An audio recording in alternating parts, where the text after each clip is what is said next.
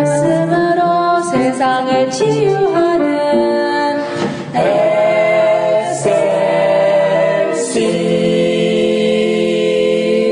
할렐루야. 광야의 소리 이영희 목사입니다. 창세기 17장 17절 이하는 이렇게 기록하고 있습니다. 아브라함이 엎드려 심중에 웃으며 이르되 백세 된 사람이 어찌 자식을 낳을까? 사라는 90세니 어찌 생산하리요 하고 아브라함이 이에 하나님께 고하되 이스마엘이나 하나님 앞에서 살기를 원하나이다. 하나님이 가라사대 아니라 네 아내 사라가 정령 너에게 아들을 낳으리니 너는 그의 이름을 이삭이라 하라. 내가 그와 내 언약을 세우리니 그의 후손에게 영원한 언약이 되리라. 이런 말씀이 기록되어 있습니다. 아브라함이 99세 때에 하나님이 아브라함에게 나타나셔서 그의 언약을 재확인시키면서 이제 곧 부인 사라가 아들을 낳도록 해 주겠다고 약속을 하십니다. 이 말씀을 들은 아브라함은 엎드려서 심중으로 웃었다고 했습니다. 하나님이 무슨 농담을 다 하시나 그렇게 생각을 했겠지요? 왜냐하면 그의 나이는 이미 거의 100세의 나이요. 그의 아내 사라도 90세였기 때문입니다.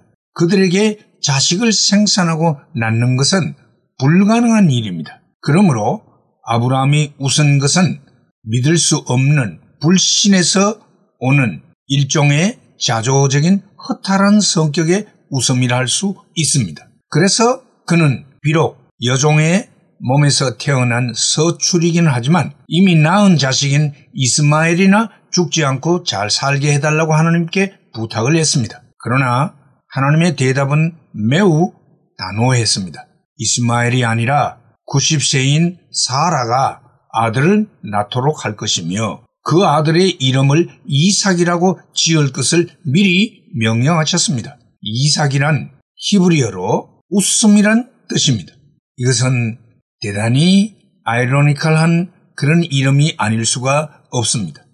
여기에는 하나님의 깊은 뜻이 담겨져 있는 것입니다. 하나님의 이 아들에 대한 예고에 웃은 사람은 아브라함만이 아닙니다. 창세기 18장 12절 이하에 보니 사라가 속으로 웃고 이르되 내가 노쇠하였고 내 주인도 늙었으니 내게 어찌 낙이 있으리요? 여호와께서 아브라함에게 이르시되 사라가 왜 웃으며 이르기를 내가 늙었건을 어떻게 아들을 낳으리요? 하느냐? 사라가 두려워서 승인치 아니하여 가로되 내가 웃지 아니하였나이다. 가라사대 아니라 네가 웃었느니라.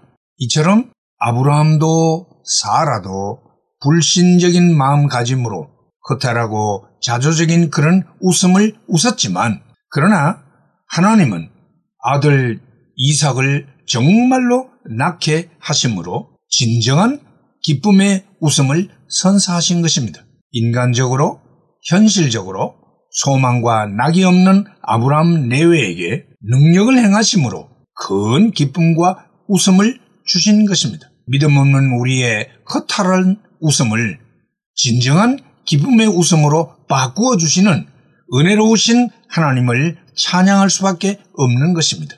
능치 못함이 없으신 하나님은 능히 우리에게 웃음의 이삭을 낳게 하실 수가 있습니다. 할렐루야.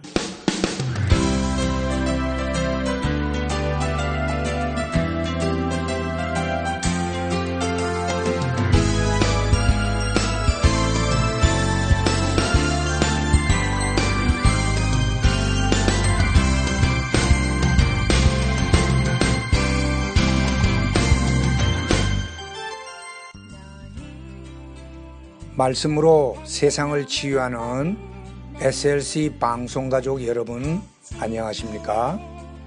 저희 방송에서는 보다 나은 여러분들의 신앙과 삶을 위하여 상담을 진행하고 있습니다.